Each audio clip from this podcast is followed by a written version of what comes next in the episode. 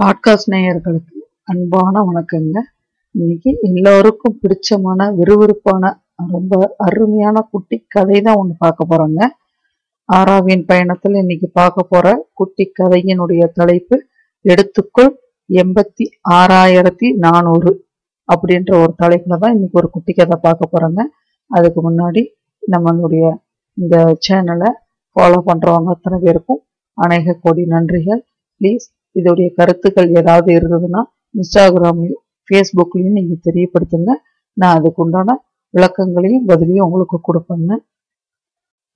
தன்னோட பணிகளை எல்லாத்தையும் முடிச்சுட்டு படுக்கிறதுக்கு போன ஒரு விஸ்வநாதன் இருபது வயது இளைஞன் விஸ்வநாதன் தூங்க போன விஸ்வநாதன் முன்னாடி கடவுள் தோன்றி இந்தாப்பா தூங்க போறியா? இந்த எண்பத்தாறாயிரத்தி நானூறு ரூபாய் நீ கையில் வச்சுக்கோ. இதை வாங்கிட்டு நாளைக்கு இதே நேரத்துக்கு நான் வருவேன்.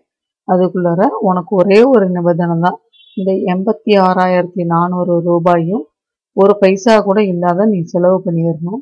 இன்கேஸ் இதை மீதி வச்சிருந்தீங்கன்னா இதை நான் வாங்கிக்குவேன் திருப்பி நான் எடுத்துட்டு போயிடுவேன். இதுக்கு ஓகேன்னா நான் இதை உனக்கு கொடுக்குறேன் அப்படின்னு சொல்லிட்டு சொல்கிறார் இறைவனே நேரில் வந்து சொன்னதுக்கப்புறம் நம்ம என்னத்த சொல்கிறது அப்படின்னு சொல்லிட்டு இந்த விஸ்வநாதன் சரி கடவுளே எனக்கு அந்த எண்பத்தாறாயிரத்தி நானூறு ரூபாய் கொடுங்க. நான் வந்து ஒரு பைசா கூட மீதி வைக்காத ஃபுல்லுமே நான் செலவு பண்ணிடுறேன். இதுக்கு என்ன ஈஸியாக செலவு பண்ணிடலாமே கொடுங்கன்னு சொல்லிட்டு வாங்கிக்கிறான் இன்னைக்கு எத்தனை மணிக்கு நான் வந்தேனோ அதே மாதிரி நாளைக்கு அதே மணிக்கு தான் வருவேன் அப்படின்னு சொல்லிட்டு கடவுள் மறந்துடுறாரு. உடனே கடகடன்னு பேப்பர் எடுக்கிறான் பேனா எடுக்கிறான் தூக்கும் போது ஒன்றாவது எல்லாத்தையும் தூக்கி போட்டுட்டு என்னென்ன பண்ணணும் எப்பப்போ பண்ணணும் எவ்வளோ காசு இதுக்கு செலவு பண்ணணும் தனக்கு தேவையானதெல்லாம் வாங்கிக்கணும் எல்லாம் பட்டியல் போட்டுரும் தூங்குறது எத்தனை மணிக்கு? எந்திரிக்கிறது எத்தனை மணிக்கு? எல்லாத்தையும் முடிவு பண்ணிட்டு கட கட கட கடன் எல்லாத்தையும் முடிச்சுட்டு அவனுக்கு எண்பத்தாறாயிரத்தி நானூறு ரூபாய்க்கு அவனுக்கு தேவையான அத்தனையும் விருப்பமானது போட்டுக்கிறதுக்கு சாப்பிட்றதுக்கு எல்லாத்தையும் வாங்கி முடிச்சு சூப்பராக கரெக்டாக அந்த டைமுக்கு ஒன் ஹவர் பிஃபோராகவே நல்லா ஸ்ட்ராங்காக டிசிஷன் எடுத்துட்டு உட்காந்துட்டு இருக்கா கரெக்டாக கடவுள் வராது வந்து வெரி குட் சொன்னாதான் நீ எண்பத்தாறாயிரத்தி நானூறு ரூபாயை செலவு பண்ணிட்டேன் ரொம்ப சந்தோஷம் எனக்கு. இந்த மாதிரி ஒரு இளைஞர் தான் நம்ம நாட்டுக்கு தேவை.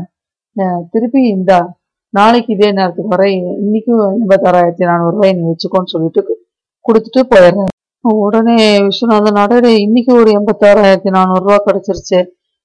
பார்க்கலாம் அப்படின்னு சொல்லிட்டு தன்னுடைய தாய் தகப்பனுக்கு நண்பர்களுக்கு என்னென்ன தேவை அப்படின்றது எல்லாத்தையும் பட்டியல் போட்டு அடுத்த நாள் அதே மாதிரி எல்லாத்துக்கும் என்னென்ன வேணுன்றது எல்லாத்தையும் வாங்கி கொடுத்துட்டு ரொம்ப சந்தோஷமா லைஃப்பை லீட் பண்ணிட்டு கரெக்டாக உட்காந்துருக்கேன் திருப்பி அடுத்த நாள் கடவுள் வராரு.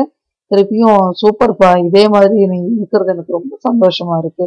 இந்த மாதிரி தான் இருக்கணும்னு சொல்லிட்டு இந்த மீண்டும் வைத்துக்கொள் எண்பத்தாறாயிரத்தி நானூறு ரூபான்னு கொடுத்துட்டு போறாரு. உனக்கு அப்படியே அலாதியான சந்தோஷம். பரவாயில்லையே நம்ம சம்பாதிக்காதையே டெய்லி இவ்வளோ காசு வருதுன்னா ரொம்ப சந்தோஷமா இருக்கேன் சரி கொடுங்க கடவுளேன்னு சொல்லிட்டு வாங்குறான். வாங்கிட்டு திருப்பி தன்னுடைய நண்பர்களுக்கு போக அடுத்து வேற யாராவது இருக்காங்களான்னு லிஸ்ட் போட்டு எல்லாத்துக்கும் வேணுங்கிறதெல்லாம் வாங்கி அடுத்த நாளும் அதே மாதிரி உட்காந்துருக்கான் அடுத்த நாள் கடவுள் வர்றாரு அடுத்த நாள் பைசா கொடுக்குறாரு.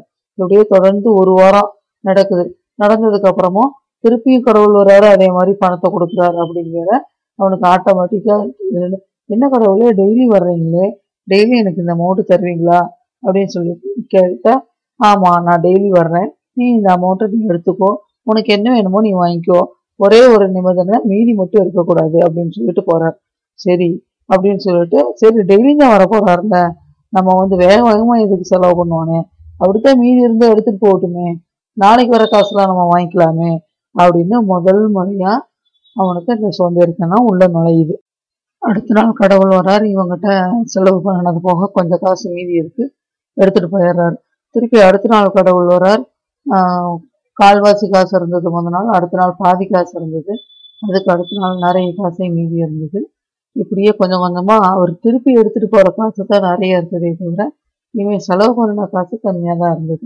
எதனால இந்த மாதிரி செய்கிற விஷயோனாதான்னு கேட்குறாரு அதுதான் எனக்கு டெய்லி நீங்கள் கொடுக்க போகிறீங்களே அதனால வந்து எனக்கு இந்த காசுடைய அருமை பெருசாக தெரியல.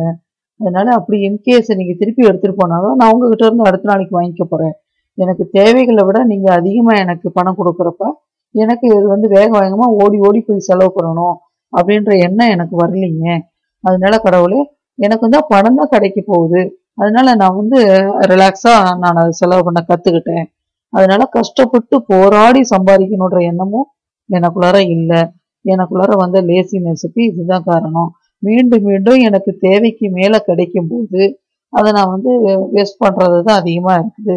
அப்படின்ற உண்மையை கடவுள் கையில் சொல்லிடுறான் இவன். அப்போதுதான் கடவுள் சொல்கிறாரு விஸ்வநாதா எதுவுமே வந்து கிடைக்கும் போது அதோட அருமை தெரியாது. இந்த எண்பத்தாறாயிரத்தி நானூறு ரூபாயை நான் உங்ககிட்ட கொடுக்குறப்ப நீ அதை வகுத்து பகுத்து திட்டமிட்டு செலவு பண்ணினா மட்டும்தான் உயிரோடையே நீ இருக்க முடியும். அப்படி இல்லை நீ அதை பிளான் பண்ணி எதுவும் செய்யல அப்படின்னா நீ உயிரோடையே இருக்க முடியாது. நீ உயிரோட இல்லைங்கள எங்கிருந்து என்னுடைய எண்பத்தாறாயிரத்தி நானூறு ரூபாய் நீ வாங்க போகிற அது வேற யாருக்காக தான் போய் சேரப்போகுது. இதனால நீயும் அழிஞ்சு உன்னுடைய தலைமுறைகளும் அழிஞ்சு வீணாக தான் போகணும். அதுக்கு பதிலாக கொடுக்குற அந்த எண்பத்தாறாயிரத்தி நானூறுரூவாய் நீ பிளான் பண்ணி எப்படியெல்லாம் செலவு பண்ணலாம் உனக்கு போக உன்னுடைய சந்ததிகளுக்கு எப்படியெல்லாம் எடுத்து வைக்கலாம் அதுவும் போச்சுன்னா இன்னும் தான தர்மம் எவ்வளோ செய்யலாம் இந்த நாட்டுக்கு நீ என்ன செய்யலாம் இப்படியெல்லாம் நீ யோசிச்சின்னா இன்னும் சிறிது காலம் நீ உயிரோட இருந்து நீ நல்லபடியாக வாழ்ந்தது மட்டும் இல்லாத அடுத்து வர்றவங்களுக்கு ஒரு உதாரண பாடமாகவும் நீ இருக்கலாம் இல்லையா? அந்த மாதிரி யோசிக்காத ஏன் இந்த மாதிரி தப்பாவே யோசிக்கிற அப்படின்னு சொல்லிட்டு கடவுள் சொல்றாருங்க. சொல்லிட்டு மறந்துடுற ஆம் நண்பர்களே இது வரைக்கும் நம்ம கேட்டது வந்து கதை கற்பனை இது எதுவுமே கிடையாதுங்க. நம்மளுடைய வாழ்க்கையில நடக்கக்கூடிய நிஜமான சம்பவம். என்ன? அந்த எண்பத்தாறாயிரத்தி நானூறு ரூபாயாக இல்லாமல் நொடிகளாக நமக்கு இறைவன் கொடுத்துள்ளார். அதை வந்து எந்த அளவுக்கு நம்ம திட்டமிட்டு செயல்படுறோமோ அந்த அளவுக்கு நாமும் நன்றாக இருந்து நம்மளுடைய சந்ததியினரும் நன்றாக வாழ்வார்கள். அந்த நொடிகள் வந்து விலை மதிப்பில்லாதது. பணம் கூட சம்பாரிச்சிடலாம் அந்த இழந்து போன நொடிகளும் நேரமும் எதை கொடுத்தும் திருப்பி வாங்க முடியாது. அவ்வளோ அருமையான டைமை நம்ம எப்படி யூட்டிலைஸ் பண்ணிக்கிறோம் எப்படி யூஸ் பண்ணுறோம் அப்படின்றது தான் ரொம்ப முக்கியமான கருத்து. இந்த கதையிலேருந்து நம்ம தெரிஞ்சுக்க வேண்டியதுங்க. இந்த ஸ்டோரியை டவுன்லோட் பண்ணி கேட்ட அனைத்து அன்புள்ளங்களுக்கும் அநேக கொடி நன்றிகள். ப்ளீஸ் இந்த ஸ்டோரி உங்களுக்கு பிடிச்சிருந்ததுன்னா உங்களுடைய ஃப்ரெண்ட்ஸுக்கு ஷேர் பண்ணுங்கள் உங்களுக்கு தேவையான கருத்துக்களை இன்ஸ்டாகிராம்லேயும் ஃபேஸ்புக்லேயும் தெரியப்படுத்துங்க. ரொம்ப சந்தோஷமாக இருக்கும். தேங்க்யூ